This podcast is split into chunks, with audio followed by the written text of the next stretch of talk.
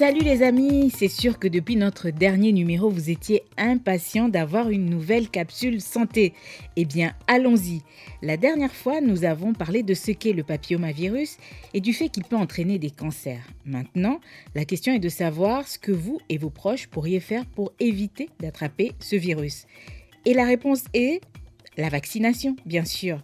Mais attention, les trois vaccins les mieux connus pour le papillomavirus sont efficaces s'ils vous sont administrés avant le début d'une vie sexuelle active.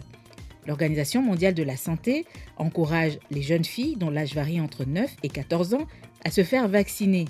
Mais ceci ne concerne pas uniquement les filles, mais les garçons aussi. Il faut savoir que plus il y a des filles immunisées, moins les risques pour les garçons sont importants. Vous avez bien compris le subtil calcul? Ok, c'est bien, on continue. Mais alors, que se passe-t-il si vous avez déjà goûté le fruit défendu? En gros, si vous avez déjà eu des rapports sexuels et que vous êtes infecté par le papillomavirus. Devez-vous quand même vous faire vacciner?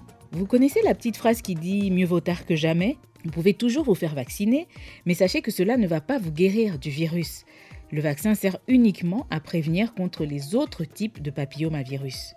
Bon, je pense que ceci est suffisant en termes de capsule santé. Restez connectés pour avoir la suite sur WhatsApp.